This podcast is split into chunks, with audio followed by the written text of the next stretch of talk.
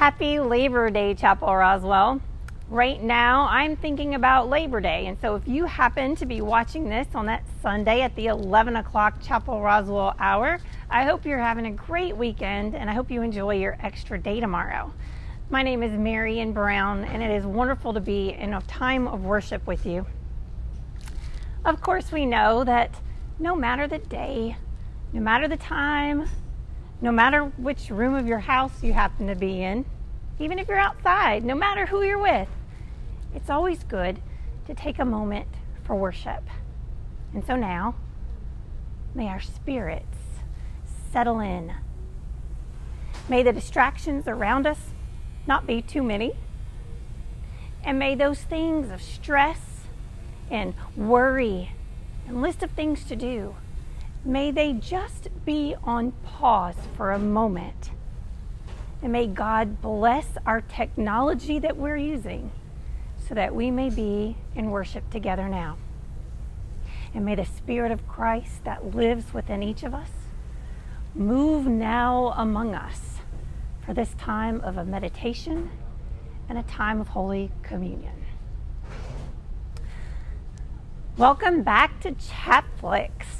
This is our series where we're actually taking time to read for the first time or for the thousandth time different self contained stories in Scripture.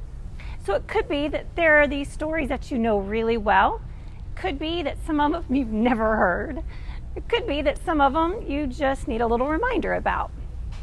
And so, season three, episode one, we talked about the one with the tower season three, episode two, that was the one where they threw the brother in the pit. You remember that one?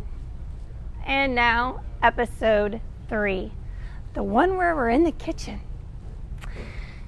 This week's story, it's an ancient, ancient, ancient story that was passed down through oral tradition. And so people took the time to tell it over and over and over again. And it was a very, very important story because it's the beginning of what's called the prophetic cycle. So, this story is what begins the story of God's prophets.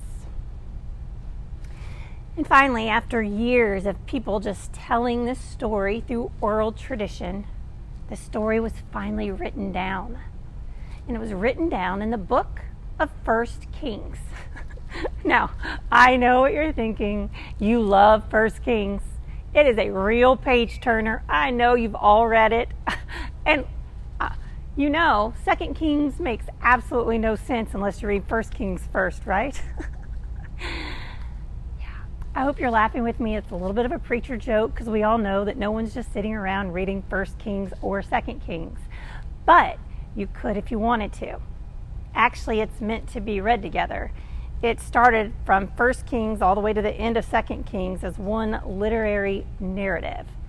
So, if it really is Labor Day weekend when you're watching this, then you've got an extra day. So, tell your friends just to wait, tell your family to wait, forget those lake plans, and you can read the entire story of Kings.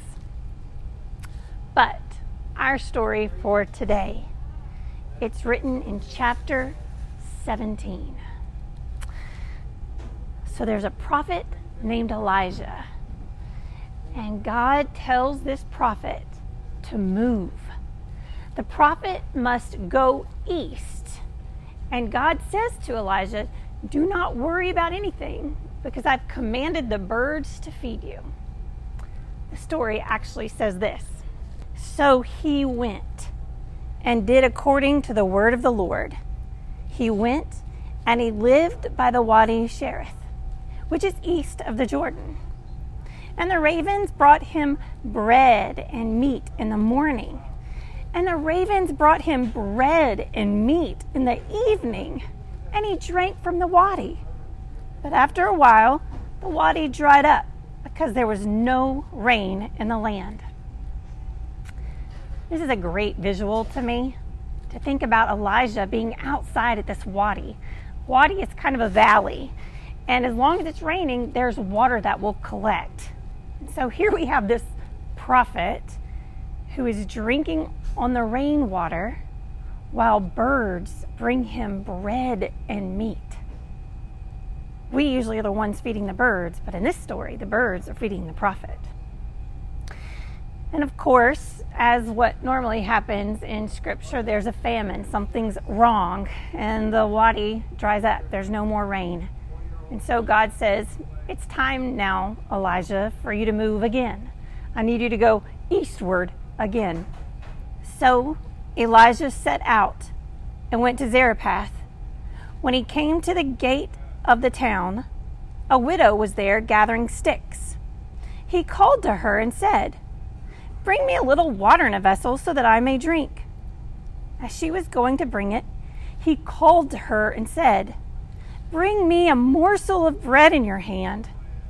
But she said, As the Lord your God lives, I have nothing baked, only a handful of meal in a jar and a little oil in a jug. I am now gathering a couple of sticks so that I may go home and prepare it for myself and for my son, that we may eat it and die. And Elijah said to her, Do not be afraid. Do not be afraid. Go and do as you have said. But first, make me a little cake of it and bring it to me. And afterwards, make something for yourself and for your son. For thus says the Lord, the God of Israel The jar of meal will not be emptied, and the jug of oil will not fail you until the day that the Lord sends rain upon the earth. So she went and she did exactly what Elijah said, so that she, as well as he and her household, ate for many days. The jar of meal was not emptied, neither did the jug of oil fail, according to the word of the Lord that he spoke by Elijah. And there ends our first story of the prophetic cycle of Elijah. Now, this is a very, very important story because it was used to prove something. It was used so that history would be set by the word of God through the actions of prophets and not the kings. It's an important story because it sets history according to the word of God through the action of a prophet and not the kings. So, to say it another way, theologically speaking, history is set not by secular things, not by secular people, but by spiritual events and spiritual people. So, just by following the Word of God and the action of a prophet, God feeds a stranger and an entire household. Just recently, I was speaking to a new Chapel Roswell family. They have found Chapel Roswell in these last months of the pandemic, and they've been watching, and we visited a little bit. And the wife is a baker. And she said to me, I just love to be in the kitchen and I love to bake. And she said, But when I'm baking, I know the food is never for me. She said, I don't know who it's always for, but I know it's not mine. She said one day after baking, she got a phone call from a neighbor, and the neighbor shared that her son didn't like vegetables. She just could not get this child to eat vegetables. And could she offer any help? And our Chapel Roswell baker said, Oh, I have just the thing for you. And from the freezer, she pulled out zucchini muffins through the words of God and through the actions of a prophet, God fed a child and a neighborhood. Right behind me is our church kitchen. And you will see our kitchen crew has been very busy at work. And what they're doing today, they're preparing for lunch. And they've been doing this since March when things were closing all around us, when restaurants were not available, when grocery store hours were very slim, and when people were sheltering at home, our very scaled down kitchen crew They were actually making food. They've been making lunches for people. And all you have to do is you come through our contactless drive through and you can receive a portioned meal. And we have stories from these meals right here from our kitchen. People from all over have been fed. And even though the kitchen crew may not know the faces of all they're feeding, they work every day on their behalf. Additionally, we have an incredible feeding ministry called My Neighbor's Pantry. And our kitchen crew, they are buying raw meat and cooking it and then vacuuming vacuum sealing it into individual portions so that more of our community can be fed through fresh produce and fresh vegetables and meat and dairy. So, just through the words of God, through an action of a prophet, God is feeding a church and a community. And again, I say to you, these stories are important. These stories are important because God is using the ravens and a widow and a Chapel Roswell baker and an entire kitchen crew to bring water and to make a cake and to give bread. Because in a time of scarcity and a time of pandemic, there is still meal in the jar and oil in the jug for those who need it the most.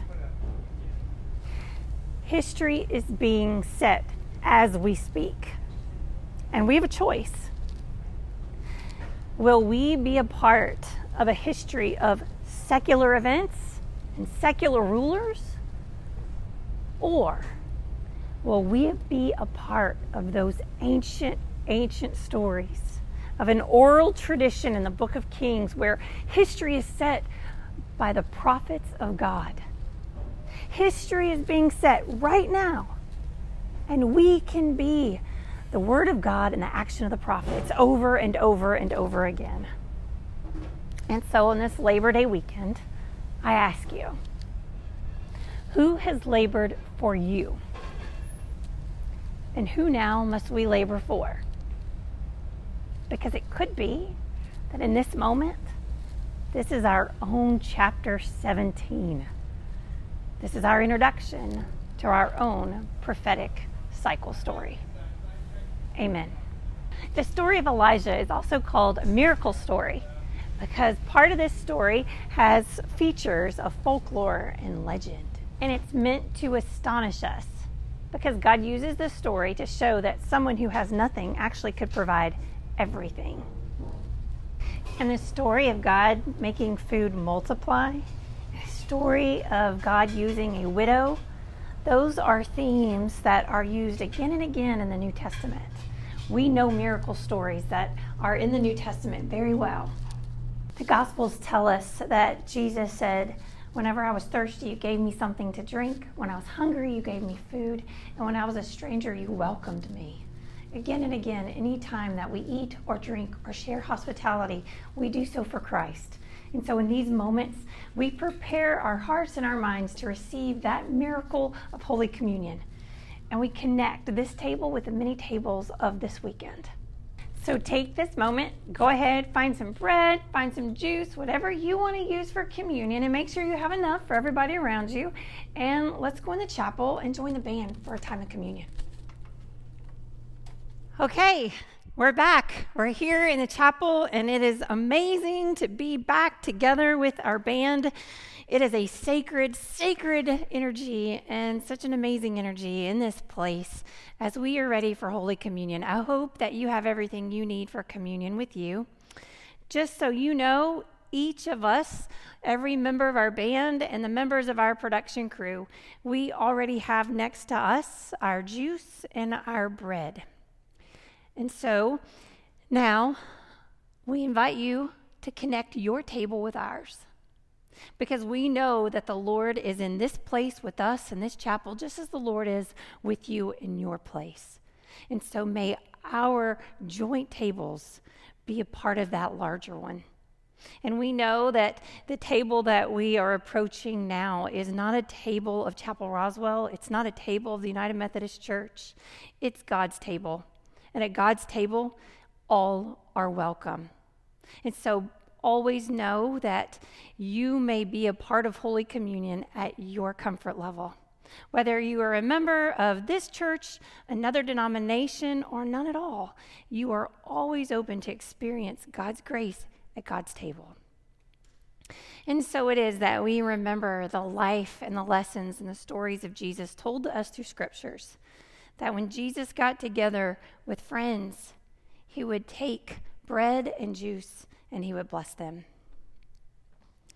And so on the night that God gave himself up for us, Jesus took the cup, blessed the cup, took the bread, and broke the bread, saying, Do this as often as you would in remembrance of me.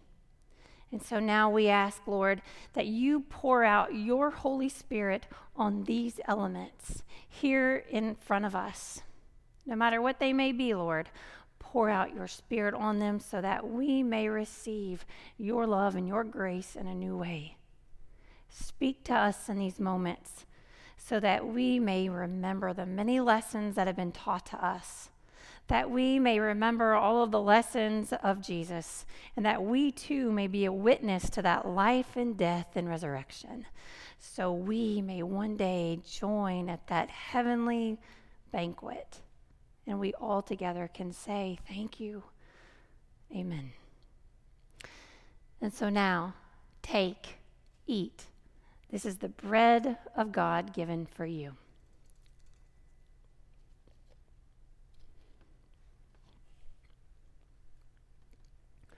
Take and drink. This is the cup of salvation offered for you.